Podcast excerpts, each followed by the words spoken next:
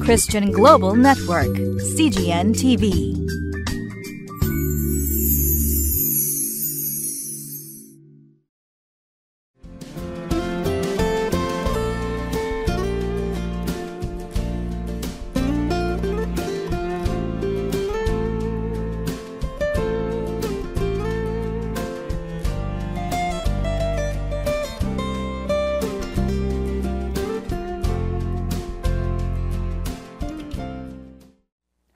皆さんお元気ですか？私は東京ホライズンチャペルの渡辺です。今日は3月の23日月曜日。列王記第一第1章の11節から27節までを見ていきましょう。神様の御心を果たす。そしてそのために知恵を用いるというところですね。ダビデの人生は最後まで波乱に満ちていました。今日の箇所ではお家騒動が持ち上がろうとしているところです。サウロ王家は滅びました。ダビデは自分の王家が永続することを求めていましたけれども彼の息子がお家騒動を起こして反乱を起こそうとしていたんですね。ダビデはソロモンを立てて王としますけれどもそのためには預言者ナタンの知恵と判断する力とそして行動力が必要でした。今日はその神様の知恵について預言者ナタンから学んでいきたいと思います。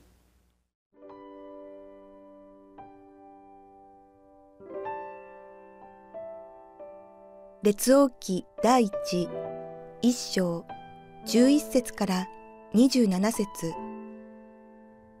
それでナタンはソロモンの母バテシェバにこう言った。私たちの君ダビデが知らないうちにハギテの子アドニアが王となったということを聞きませんでしたか？さあ今、私があなたに助言をいたしますから、あなたの命とあなたの子ソロモンの命を助けなさい。さあ、ダビデ王のもとに行って、王様、あなたはこの橋ために必ずあなたの子ソロモンが私の後を継いで王となる。彼が私の王座につくと言って誓われたではありませんか。それなのになぜアドニアが王となったのですかと言いなさい。あなたがまだそこで王と話しているうちに私もあなたの後から入っていってあなたの言葉の確かなことを保証しましょう。そこでバテシェバは寝室の王のもとに行った。王は非常に年老いて、シュネム人の女アビシャグが王に仕えていた。バテシェバがひざまずいて王にお辞儀をすると、王は何の用かと言った。彼女は答えた。我が君、あなたはあなたの神主にかけて必ずあなたの子ソロモンが私の後を継いで王となる。彼が私の王座につくとこのはしためにお誓いになりました。それなのに今アドニアが王となっています。王様、あなたはそれをご存じないのです。彼は牛や肥えた家畜や羊をたくさん生贄として捧げ、王のお子様全部と妻子エブヤタルと将軍ヨアブを招いたのに、あなたのしもべソロモンは招きませんでした。王様、王様の後を継いで、誰が王様の王座につくかを告げていただきたいと、今やすべてのイスラエルの目はあなたの上に注がれています。そうでないと、王様がご先祖たちと共に眠りにつかれるとき、私と私の子ソロモンは罪を犯したものとみなされるでしょう。彼女がまだ王と話しているうちに、預言者ナタンが入ってきた。家来たちは、預言者ナタンが参りましたと言って王に告げた。彼は王の前に出て、地にひれ伏して王に礼をした。ナタンは言った。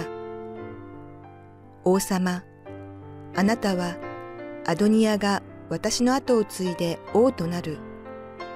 彼が私の王座につくと仰せられましたか？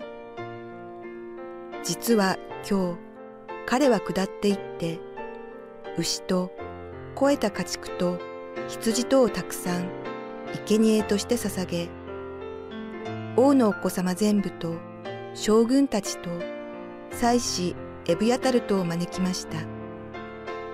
そして彼らは彼の前で飲み食いしアドニア王万歳と叫びました。しかしあなたのしもべのこの私や、祭司サドクや、エホヤダの子ベナヤや、それにあなたのしもべソロモンは招きませんでした。このことは王様から出たことなのですか？あなたは誰が王の後を継いで王様の王座につくかをこのしもべに告げておられませんのに。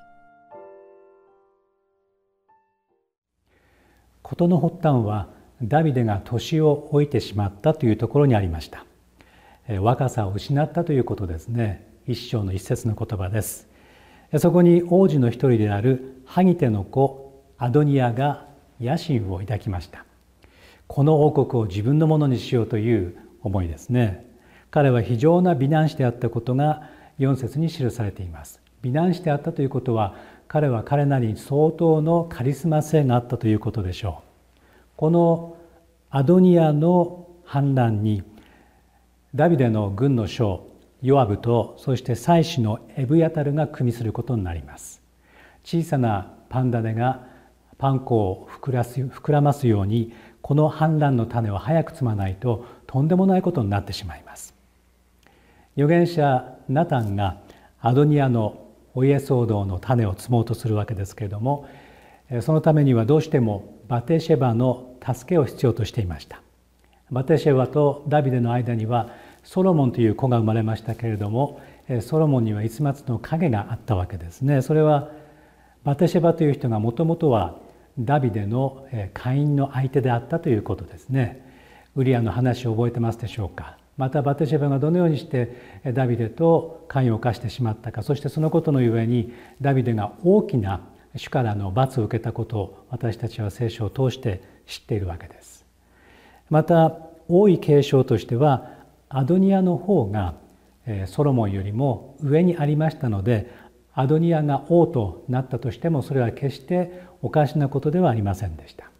しかしもしアドニアが王となった場合ナタンはこのことを恐れました。ソロモンの命はないのではないだろうか。11節を見るとそれでナタンはソロモンの母バテシェバにこう言いました。私たちの君ダビデが知らないうちにハギテの子アドニアが王になったということを聞きましたか。12節。さあ今私があなたに助言をいたしますからあなたの命とあなたの子ソロモンの命を助けなさい。誰かが王になるということは兄弟を退けるということになってしまうダビデという王家においても非常に血生臭い出来事が以前起こってますのでソロモンの命が狙われないということはないわけですね。さあダビデ王のもとに行って13節王様あなたはこの橋ために必ずあなたの子ソロモンが私の後を継いで王となる。彼が私の王座につくと言って誓わせたわけではありませんか。それなのになぜアドニアが王となったのですかと言いなさい。このような策略といいましょうか。戦略知恵をバテシェバに授けるわけですけどもバテシェバは預言者ナタンの言う通りにします。ナタンの知恵それは王ダビデをも動かす知恵ですね。ナタンにとってソロモンは非常に特別な男の子でした。ダビデはナタンの前に神様の前に悔い改めたわけですけどもその後ダビデとバテシェバが結婚しソロモンが生まれました。その時にダビデはソロモンにソロモンという名前を付けましたけれども主はナタンを通してこのソロモンに特別な名前を与えたのですね。そのことがサムエル記の第2章第2サムエル記12章24節に記されています。主はナタンを通してエディディアという名前をソロモンに与えました。それは主に愛されるもの。非常に美しい名前です。ですから預言者ナタンはソロモンに対して特別な愛情を持っていたということができるでしょう。バテシェバが答えます。17節。彼女は答えた。我が君あなたはあなたの神主にかけて必ずあなたの子ソロモンが私の後を継いで王となる。彼が私の王座につくとこのはしためにお誓いになりました。それなのに今アドニアが王となっています。王様あなたはそれをご存じないのですか？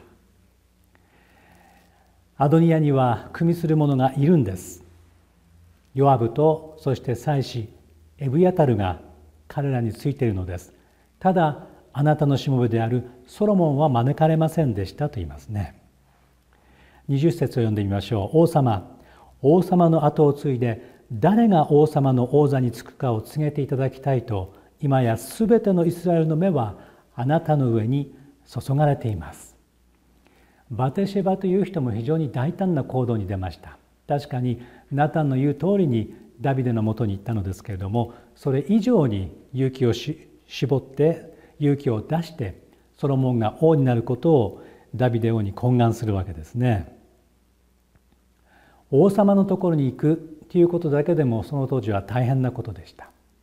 王様の許しがなく王に語ることはできないししかしダビデはバテシェバを特別に愛しておりましたのでバテシェバを許しダビデはバテシェバの言葉に耳を傾けたわけですね。バテシェバは何をしたかというとダビデが以前バテシェバとソロモンに対して約束したことを思い起こさせようとした。ダビデは年を取っていました。気力が衰えていたようです。しかしこの時にダビデに立ってもらわないとどうにもならないような状態だったわけです。バテシェバは自分の子を思いまたダビデの約束を彼に思い出させるためにしっかりと立って言葉を発しました。一体誰が王様になるんですか？22節を見ると彼女がまだ王と話しているうちに預言者ナタンが入ってきてそして預言者ナタンもバテシェバを援助します。そのことを通してダビデの心は動かされもう一度勇気を得て力を得てソロモンを王としてそしてこの反乱を収めていくという物語です。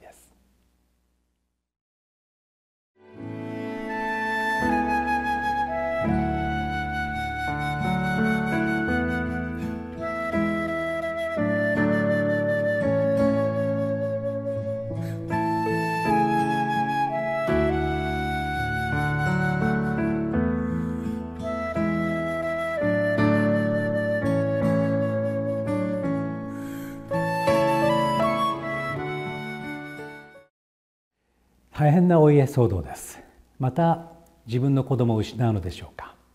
ダビデはそんなことを、えー、以前経験しそしてその悲しみ痛みというものを深く体験していました。このことが起こってダビデは心が苦しんだに違いありません。しかしダビデは年を置いていた。そして新しい王を立てなければならない。一人を選んだならば一人を拒絶しなければならない。一人の人を愛するならば一人の人を愛さないという決断をしなければなりませんでした。ダビデを奮い立たせたのは預言者ナタンでありそして妻であったバテシェバの言葉です。私たちが弱さを覚える時に私たちもナタンとかそしてバテシェバのような存在を必要としています。牧師であったならば伝道者であったならば宣教者であったならば教会の中でえー、夫婦で活動している人がいるとするならばそれは妻であったりまた夫であることがあるでしょう。またクリスチャンの友人であるかもしれません。本当に大切ですね。良い友を持つ良い妻を持ったり良い夫を持ったりして励ましてもらう。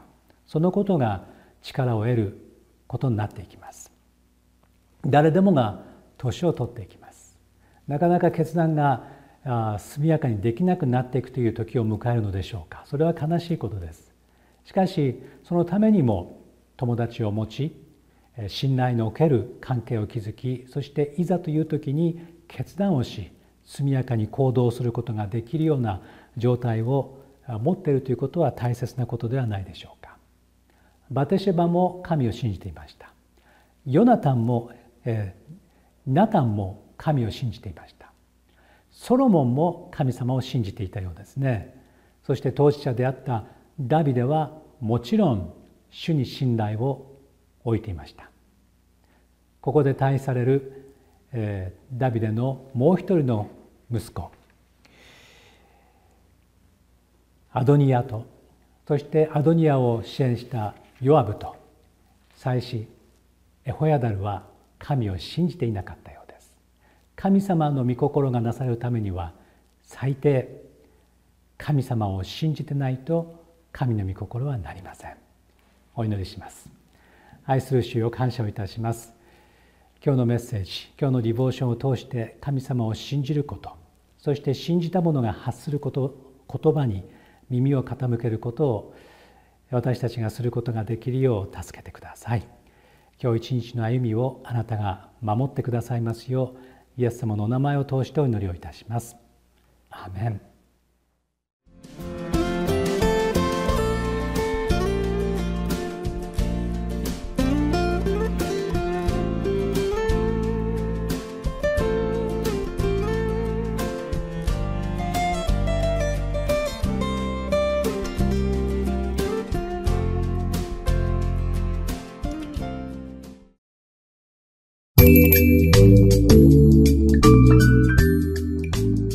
Christian Global Network, CGN TV.